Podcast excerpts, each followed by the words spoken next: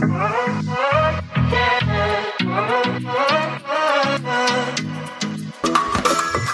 is up, girlfriend? Welcome to the Hey Soul Sister podcast. I'm your host, Lindsay Turk, and I am so dang pumped that you are here. This is a space that is all about real, from the heart, for the soul chats designed to help other women like me fearlessly pursue their dreams, build habits that serve them, and chase after becoming the women that the Lord called them to be. I'm going to get really vulnerable with all my soul sisters out there as I share tangible tools that will help women build the lives that they've dreamed of for the glory of God. We are going to have a whole lot of fun, keep it super real, share in some really great words and fellowship, and take action together that will make us really freaking proud of the women that we are and the women that we are becoming. Buckle up because here we go. We are doing the dang thing.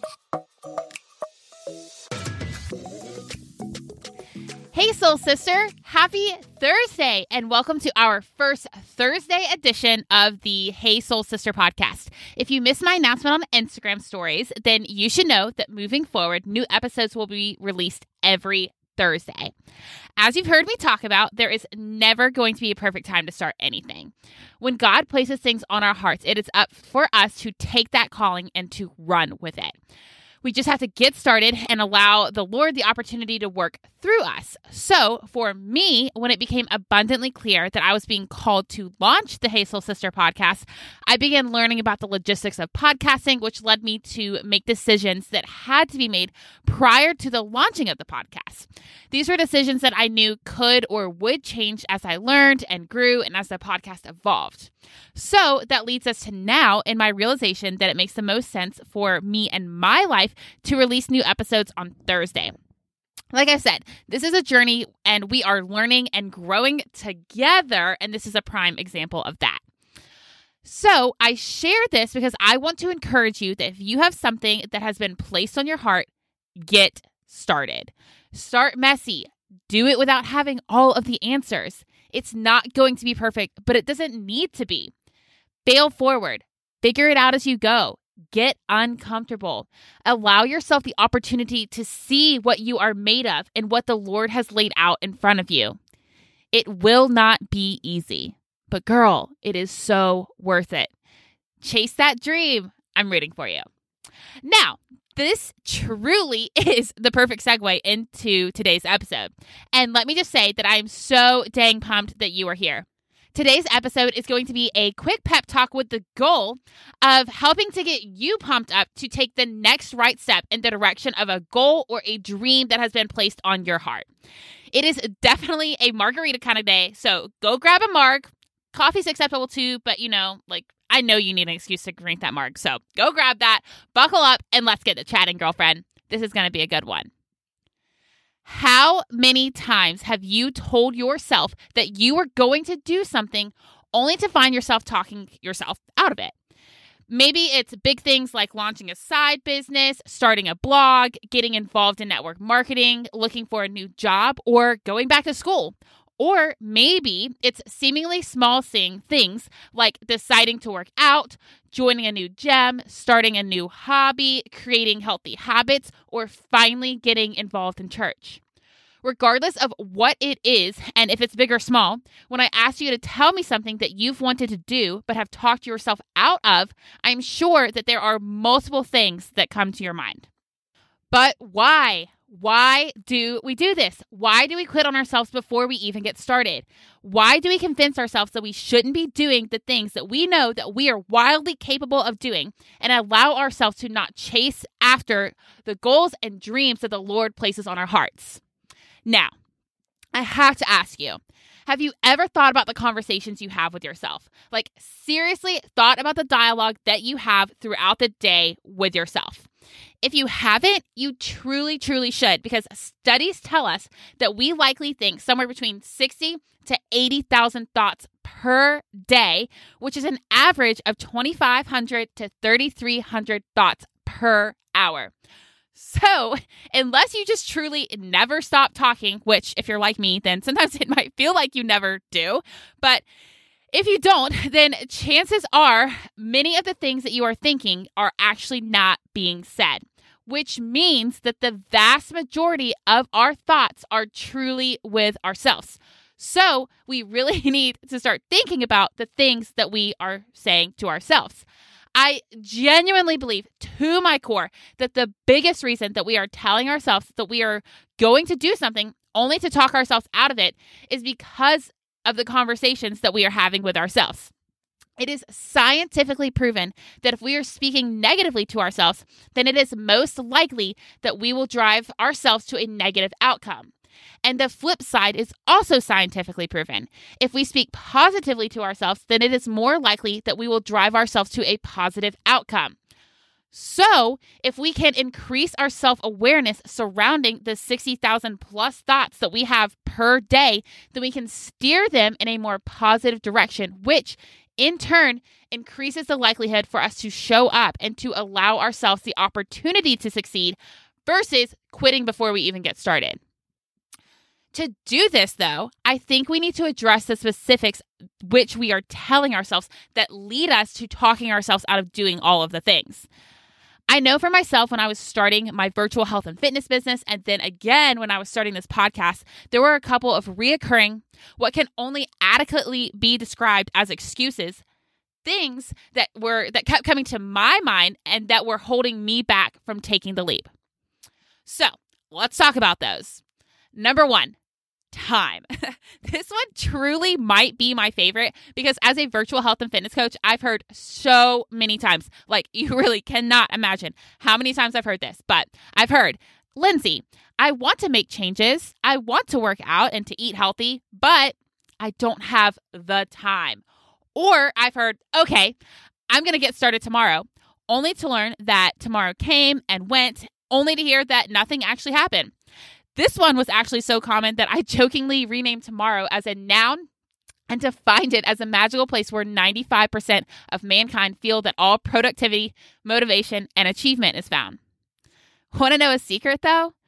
Productivity and motivation, yeah, yeah, you don't find them. you create them. Oh, an achievement, it comes when you stop saying tomorrow and start putting in the work to create your productivity and motivation. The thing that separates achievement from defeat is taking action. Recently, I heard someone say, We make time for the things we place priority in. Instead of saying, I don't have the time, replace it with, This isn't a priority, and see how it feels. When you stop trying to find the perfect time to get started, it is amazing what can happen. There's no such thing as the perfect time. You can do anything you set your mind to. And the moment that you draw a line in the sand, step over it, and say, change starts now, that is when you will be well on your way. You just have to put one foot in front of the other every day. Work on building the habits it takes to reach the goal, compound those habits and efforts, and then you can and you will achieve the results that you are looking for. So, the next time you really want to create a new habit, build upon a dream, or chase after a goal, but find yourself using time as an excuse not to do it, tell yourself this isn't a priority and see how it feels. It probably won't feel good, which means you probably should take the next step and do it, girl. You can.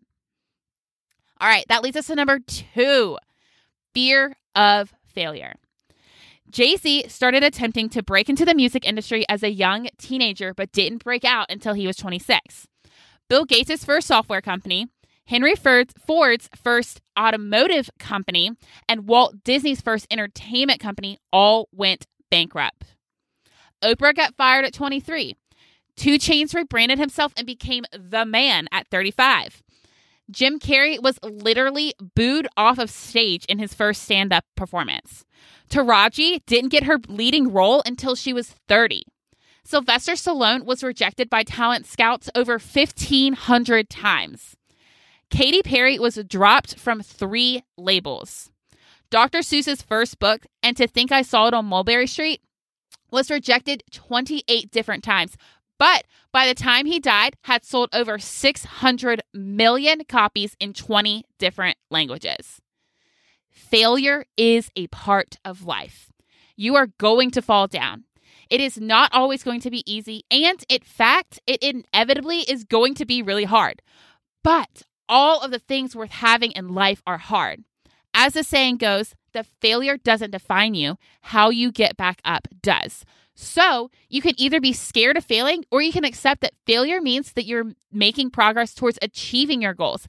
I bet all those famous people I just told you about don't regret a single one of their failures and, in fact, are probably appreciative to them because it helped to shape them and get them to where they are now. In fact, Thomas Edison, who holds over a thousand patents to his name, documented 10,000 failed attempts at creating the electric light bulb. Once a reporter asked him how it felt to fail so many times, and he said, I have not failed 10,000 times. I have not failed once. I have succeeded in proving that those 10,000 ways will not work. When I have eliminated the ways that will not work, I will find the way that will work. I mean, did Thomas Edison drop the freaking mic or what? He knew that failure was inevitable and chose to shift his perspective from being frustrated that he failed to being optimistic that each time he failed, he was just getting that much closer to succeeding. And he wasn't going to quit until he figured it out. Quitting wasn't an option. I'd say that aged well for him. As an Enneagram 3, fear of failing was a big one for me. It still is. For Enneagram 3s, Failing just isn't viewed as a setback, but is something that we feel deep in our soul.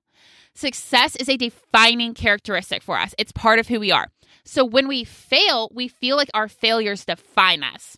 Now, if you're thinking to yourself, well, that sounds kind of rough, then you would be correct. It a thousand percent is. So, as much as I love to achieve and chase goals, I also really freaking hate to fail. Like, in the core of who I am. And so it is so easy for me to convince myself to not do to not do something and to stay in my comfort zone where things are great and I'm successful. In fact, I almost let the fear and the excuses hold me back from starting my coaching business and then again from starting this podcast because it was so much easier to stay in my comfort zone where I already had success and could consider myself successful. But like I've said here before, growth doesn't happen in our comfort zones. Growth happens when we step out on faith with Jesus and go after the things that have been placed on our heart. 1 Peter 5:10 says, "In his kindness God called you to share in his eternal glory by means of Christ Jesus." So, after you have suffered a little, he will restore, support, and strengthen you, and he will place you on a firm foundation. The Lord places thing the things he does on our heart for a reason. He calls us to u- he calls us to use us and our gifts to glorify him and to point people to him. But in doing so, trials are going to come our way. But we serve a God who promises to make us weak so that we may be strong, be made strong through him. The failures that we experience are going to strengthen us in the long term and are shaping us to be prepared for all that He has before us. So, if we know that failures are a part of all successful people's stories and that the Lord will walk us through the through trials of failing in order to strengthen us and bring us to what he has before us, then why are we scared of failing? We should actually be excited to fail. Thomas Edison certainly was. It worked out pretty well for him. All right, that leads us to number 3. The what ifs. What if I fail? What if people judge me? What if it's hard? What if it doesn't go as planned? What if it does more harm than good? What if this isn't the right thing for me? What if I change my mind? What if I make mistakes? The list could go on and on. But what if we flipped the what ifs to instead shed a positive light? What if I'm wildly successful? What if I end up inspiring people? What if I point someone to Jesus through this? What if the inevitable struggle brings me strength? What if this goes even better than I planned? What if this is ends up making a massive impact in my life or for others? What if this is my calling? What if this is the thing that brings me closer to the Lord's calling for me? When we are looking to start new things, I think it's safe to say that for most of us, our brains immediately go to the negative. All of the negative what ifs. We focus on the thousand things that could go wrong, never allowing ourselves to see that it takes one thing to go right to change our trajectory. So, the next time your brain wires start what ifing all of the things that could go wrong, remember that you have the power to control your thoughts and flip them. What if all of the things go right? Now, this is by no means a comprehensive list of things, really excuses that we are telling ourselves and using to talk ourselves out of doing the things that we want to do and feel called to do before we get started. But from my own experiences and from those that I've talked to, I feel that these are three very major ones, which leads us back to the important question that I asked earlier why? Why is this happening? Why does it happen so often? Why are so many people falling into their excuses and quitting on themselves before they even get started or even after? Why do we do this? Why do we convince ourselves that we shouldn't do the things that we know that we are wildly capable of doing and allow ourselves to not chase to not chase after the goals and dreams that the Lord places on our hearts? And I have the answer to this. It is definitely no secret, but it's definitely sneaky and not always recognizable. The enemy is against us. I've most recently been reading Get Out of Your Head by Jennie Allen, which is an incredible book where Jennie inspires and equips us to transform our emotions, our outlook, and even our circumstances by taking control of our thoughts. It is truly a must read, and I cannot recommend this one enough. One of my biggest takeaways from reading this book is a simple statement that is literally found on page 10 of the book. She says, the biggest spiritual battle of our generation is being fought between our ears. What we believe and what we think about matters, and the enemy knows it. And he is determined to get in your head and to distract you from doing good and to sink you in so deep that you feel helpless, overwhelmed, shut down, and incapable of rising to make a difference for the kingdom of God. Whoa, that's heavy, I know, but dang, it is true. And I had never really thought about it like this that way before. But of course, this makes sense. Why are we talking ourselves out of doing the things that we want to and feel called to do before we get started? Because the enemy doesn't want us to do them. He doesn't want us to see that the these things are things that can be used to make a difference for the kingdom of God. He is very aware that we think 60 to 80,000 thoughts per day and that if he can sneak one negative thought in there that is likely to spiral into deeper negativity. I am very positive that the devil is acutely aware that if we are speaking negatively to ourselves, then it is most likely that we will drive ourselves to a negative outcome. And I am so positive that he attempts to use this to keep us from doing the things which glorify God, point people to him, and advance his kingdom. I could tell you a lot of things that I've learned from Jennie in this book, which have and will continue to help me to escape that downward spiral and to battle against the enemy working in my mind and trying to prevent me from doing the things that I know that the Lord has called me to do. But I really want you to read that book and to learn for yourselves. So you should definitely do that. And in the meantime, I will remind you of some important things that the Bible says that can help you to remember that the Lord has a plan for you and that the things that are placed on your heart are there for a reason. Jeremiah 29 11 says, For I know the plans I have for you, declares the Lord plans to prosper you and to not harm you, plans to give you hope and a future. Proverbs 16 3 says, Commit to the Lord in whatever you do, and he will establish your plans. He has a plan for us. He clothes us in strength and dignity. He gives us strength. He loves us so deeply. He cares about the desires of our hearts and he wants us to achieve them. Remember that when negativity brought on by the enemy comes creeping in and tries to prevent you, you from starting that thing that the Lord has placed on your heart. Remember that voice in the back of your head telling you all the reasons that you shouldn't do that really good thing you're wildly capable of doing is not the voice of the Lord, but the enemy. Then step out on faith with Jesus and chase after that dream or goal. He's got you, sister, and he wants you to achieve those things. And he can give you the strength and the tools that you need to do it. My prayer for you and for me is that we may recognize when the enemy is at work in our minds to steer us away from all that the Lord has for us. I pray that in those moments, we may have the wisdom to see that, the strength to turn away, and have the heart for Jesus to chase our dreams and goals so that we may glorify God, point people to Him, and advance His kingdom. I pray that we may know that the things that are placed on our heart are there for a reason and that we may find strength from the Lord to chase after them and that we passionately pursue them for his glory. So, girlfriend, it's time to say peace out to all of the self doubt, excuses, negative self talk, general negativity, settling for less than you deserve, and holding yourself back. And it's time to say hello to belief in yourself, throwing aside the excuses, loving yourself, being positive, stepping into the life you deserve, and seeing what you are made of. You deserve to be proud of yourself. You deserve to live a life you love. And you deserve to chase after your dreams and work on the goals that the Lord has placed on your heart. You only have one today. We are not guaranteed tomorrow. You only have one life to live, so we have to live it up. Live it large, live it proud, live it with no regrets, and go for it, girl. You deserve it. Your future self deserves it, and you can do it. And as always, I'm rooting for you. Thank you so much for listening to today's episode, girlfriend. If you love this episode and it's really resonating with you, it would mean the world to me if you shared it with one of your soul sisters.